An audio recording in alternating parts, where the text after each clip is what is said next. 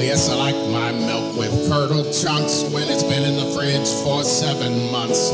Smells so bad I want to run away, but it tastes so good that I gotta stay. And I open up the carton and I notice quick that the milk is multicolored and it's kind of thick. Something pasteurization just could not stop. Now I can eat it with a spoon like a pig eats slop. So tilt back your head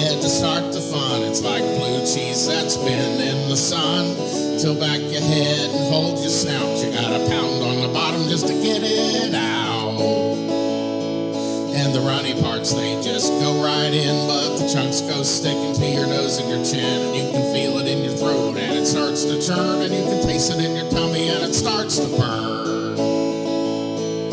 And now your liver is spinning round, and you know that you can't keep it down. So you toss your cookies with an awesome wind, and you pick up a spoon, and you eat it again.